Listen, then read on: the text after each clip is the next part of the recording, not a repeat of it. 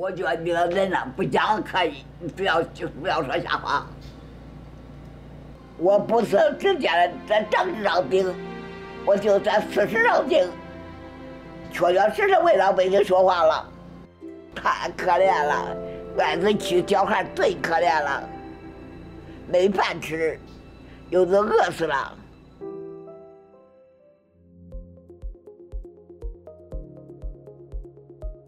欢迎来到四零四档案馆，在这里，我们一起穿越中国数字高墙。这里是 CDT 周报。十二月十一日至十七日，上周日，被称为民间妨碍第一人的高耀杰医生，于美国当地时间十二月十日在纽约的家中去世，享年九十五岁。高耀杰医生是山东曹县人，曾是河南中医学院退休教授、妇科肿瘤病专家。上世纪九十年代，他在工作中意外发现河南农村艾滋病的大流行，遂投身艾滋病防治和调查工作。他不仅致力于救助艾滋病人和艾滋孤儿，同时深入农村进行田野调查，探寻病患源头，逐步揭示出河南依赖卖血为主的血浆经济是艾滋病蔓延的主因，成为了艾滋疫情的吹哨人之一。一九九五年，高耀杰呼吁关闭大量不合规的黑心血站。治疗被感染的村民，并对渎职官员问责。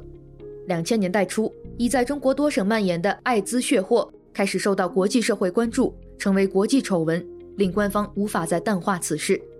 敢言敢为，为民众疾苦奔走呼喊的高耀洁，一度获得了无数海内外奖项和荣誉，还曾被授予中央电视台“感动中国 ”2003 年度人物的称号。但公权力的打压依然接踵而至。据高耀洁所说，他曾长期受到严密的盯梢和跟踪，不允许在大学讲台上做科普讲座，禁止下乡调查和出国领奖。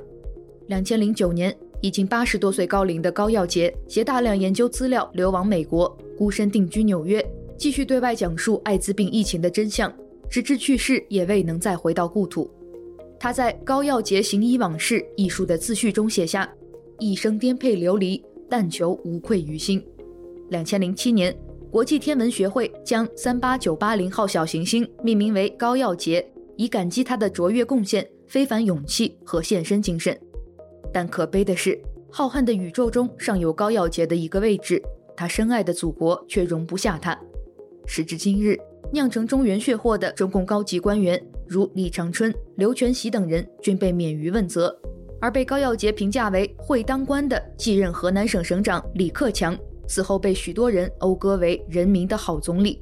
微信作者敏敏郡主在本周的一篇文章中，同时提到了高耀洁、蒋彦勇、李文亮三位医生，他们都因为说出真话而付出了巨大的代价，而他们身上具有的正直、勇气、良知、悲悯，恰恰是我们这个时代最稀缺的品质。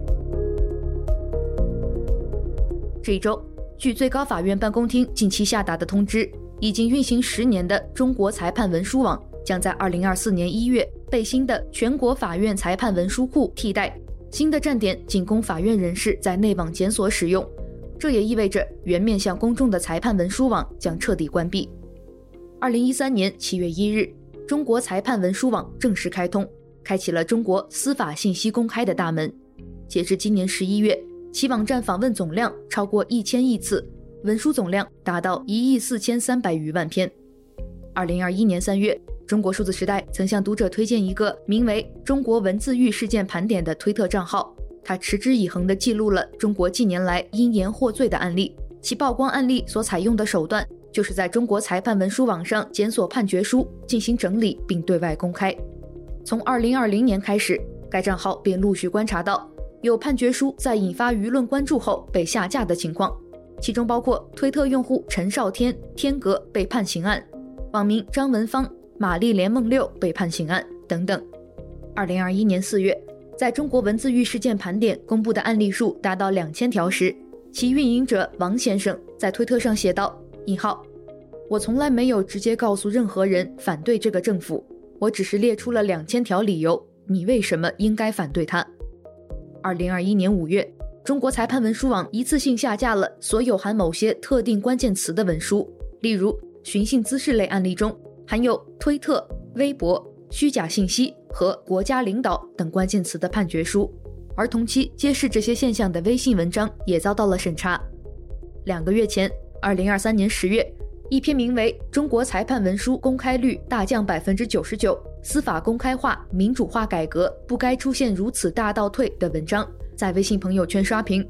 该文称，自二零二零年后，裁判文书网的公开率呈断崖式下降。二零二二年，刑事案件和行政案件的公开率仅为百分之八点三二和百分之零点零六，判决文书公开制度改革已名存实亡。而如今，裁判文书网从外网变内网，无非只是给司法公开的烂尾工程再补上一个句号罢了。对此，有网友感叹道：“十年公开一场空，营商环境恶化，尤以司法不公为甚。”的确。当谈及民营经济困境的热门文章遭删除时，当以司法公开为名的裁判文书网走向关闭时，它本身就解释了为何人们会对中国经济的未来不乐观。因为经济不是单纯的交易赚钱、吃喝玩乐，经济最重要的是人们对未来的长期投资和稳定预期。它需要公开透明的法治环境和言行一致的政治信用来做支撑。讽刺的是，从十二月十五日开始。中国国家安全部连续发文，要求维护经济安全，指唱衰中国经济论是人为构建的话语陷阱、认知陷阱，并批评安全替代发展、排挤外资、打压民企都是西方的虚假叙事。不少官媒甚至提出了畅想中国经济光明论，表示要自信而有底气地反复讲，把中国变成了世界上唯一一个经济可以被唱衰或唱响的国家。其实。当中国经济已经需要国安部扮演宣传部上台表演的时候，它到底是好还是不好？人们心里已经有了答案。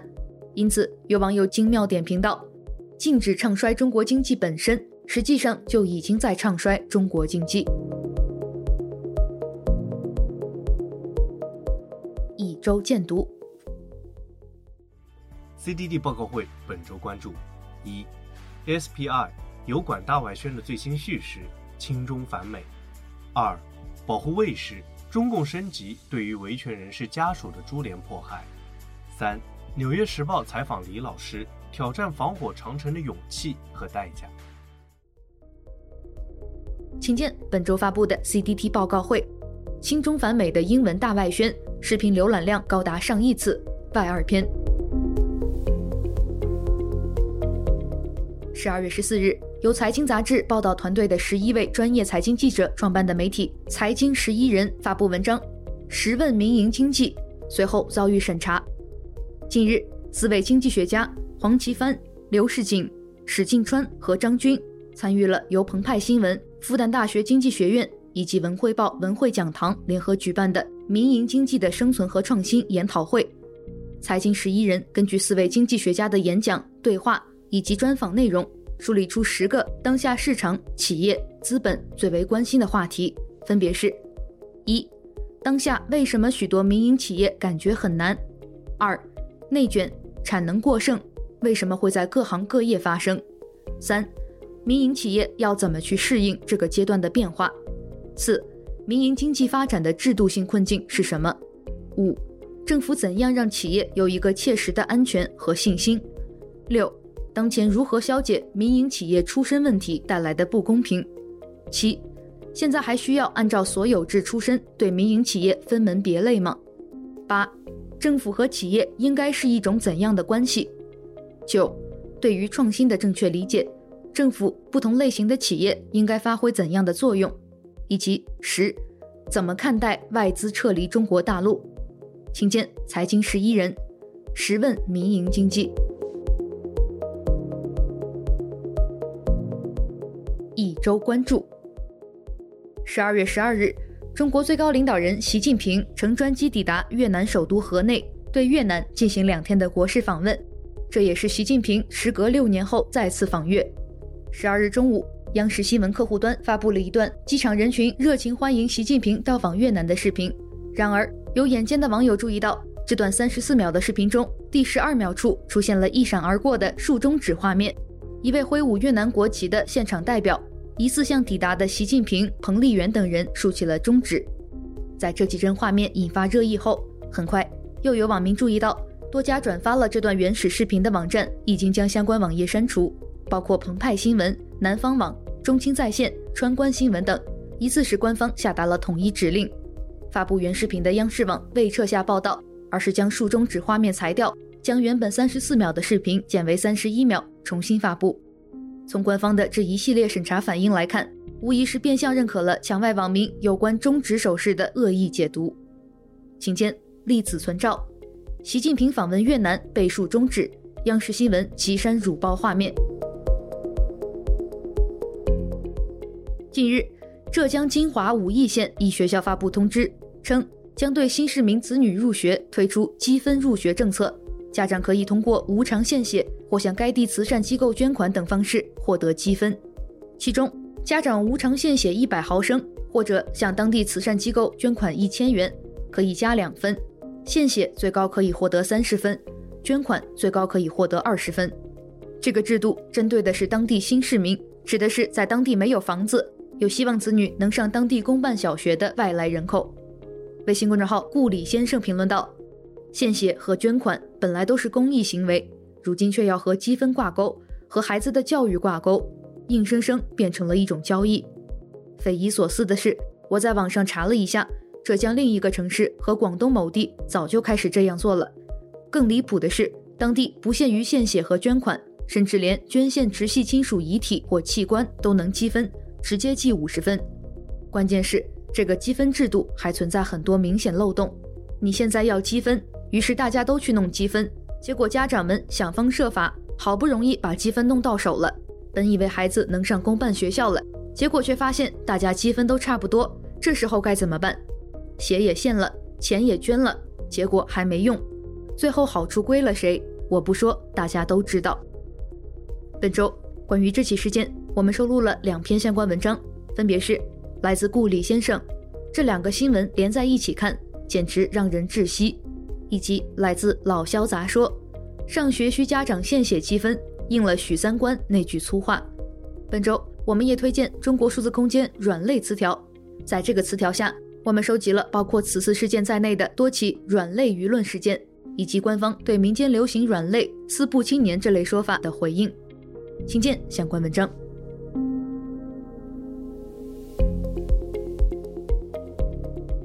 一周讽刺，本周的第一篇讽刺是一篇一文观止，来自河南日报十二月十二日发布的报道：杭州外卖配送行业党委成立。为贯彻落实党的二十大精神，加强党对外卖配送行业的领导，完善外卖配送行业党的组织和工作覆盖，加强新就业群体党员的教育管理。十二月八日，郑州市市场监督管理局组织召开郑州市外卖配送行业党委成立大会，标志着该市外卖行业融入新的组织序列，担当新的政治使命，迈入了新的发展阶段。请见相关文章。本周另外一篇讽刺来自微信公众号“老肖杂说”，直属维亚局长毫发无损，未来可堪重用。文章写道：中国市场监管行政处罚文书网近日公布的一纸行政处罚决定书，昭示着江西南昌鼠头鸭脖事件要翻篇了。涉事企业被罚款十万元，没收违法所得一千三百二十五点五元，三名责任人被处罚款共计七百零六万元。这个消息系媒体记者从企查查搜索获得，而非江西方面主动发布。这是曾经引得街谈巷议，却悄悄地处理，打枪的不要，其中的意味自不待言。处罚结果甫一传出，公众齐刷刷地追问：直属维亚的江协学局长为啥毫发无损？是平安着陆了吗？我们分局现场执法人员第一时间赶到现场，反复地理确认这个异物就是鸭脖。经反复对比确认就是鸭脖，正是这句石破天惊之语，使得鼠头鸭脖事件发酵成轰动全国甚至传向世界舆论场的重大事件，对其褫夺公权、削官去职，应无任何争议和悬念。半年时间过去，江局长安稳无恙，这就给了公众丰富的想象空间。为何江局长当时要冒险站出来说谎呢？只有两种可能：江局长要么与涉事企业有利益输送。要么受到了某种压力而为之。不但以最大的恶意揣测，当初为了维护地方形象，尽快平息舆论，堵住悠悠众口，江局长挺身而出，不惜以公共权力做担保，直属为压，本身就是组织受益。江局长这一出彻底演砸了，但这不完全是他的责任。相反，江局长急领导所急，解领导所忧，至少是靠得住的基层执法部门负责人。如今，若是拿这样的同志开刀，无论如何有卸磨杀驴之嫌。不仅江局长情感上难以接受，也会伤了其他同志的心。江局长睁眼说瞎话，落了个丫头局长的不雅称谓，公众恨得牙痒痒，欲将其拉下马送进去而后快，很可能只是一厢情愿。陕西华南虎事件中被免职的两位副厅长，最终不还是职级待遇一点没变的省林业厅领导？请见相关文章。一周故事。本周的一周故事，我们来分享一个北京大学工学院副教授从来不遵守北京大学门卫制度的故事。以下选读的文章《跨栏教授》，来自微信公众号悠悠鹿鸣。这个学期在北大没有课，很少进主校区，所以门卫们大概忘记了还有我这种人，一个从来不遵守北京大学门卫制度的教师。当李直教授以这样的开头在知乎发帖后，他的跨栏往事才渐渐为校外吃瓜群众所听闻。第一个阶段是查证阶段，北大是完全开放的，任何人都可以进。两千零八年起，北大开启新制，进门必须查验证件。但李直认为大学自由出入是天经地义的事，断然拒绝接受查证，于是就与门卫不断摩擦。当然，这种摩擦是很温和的。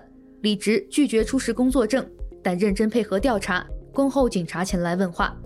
一来二去，保安们都认识了他，也就都不查证，放行了。第二个阶段是刷脸阶段。二零一九年后，疫情之前的几个月，北大装上了闸机，要求刷脸进校。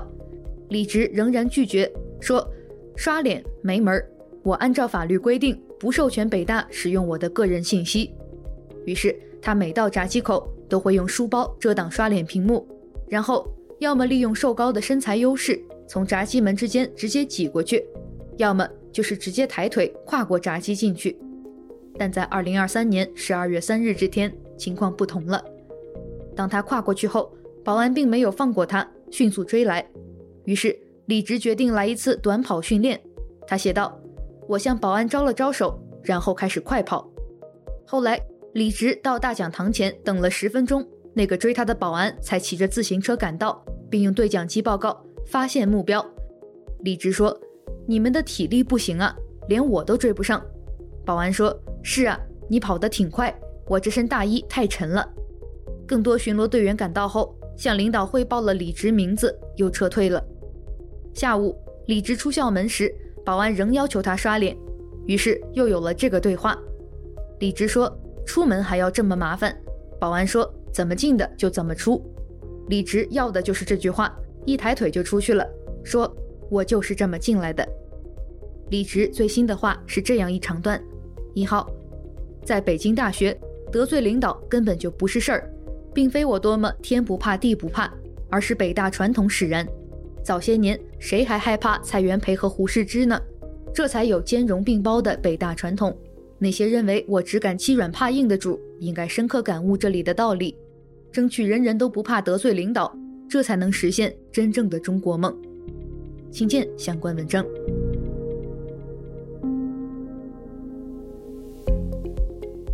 以上就是本期节目的全部内容。如果大家希望了解本期节目中提到的相关新闻事件和文章，欢迎点击本期节目简介中的链接，在中国数字时代网站阅读更多内容。中国数字时代 （CDT） 致力于记录和传播中文互联网上被审查的信息，以及人们与审查对抗的努力。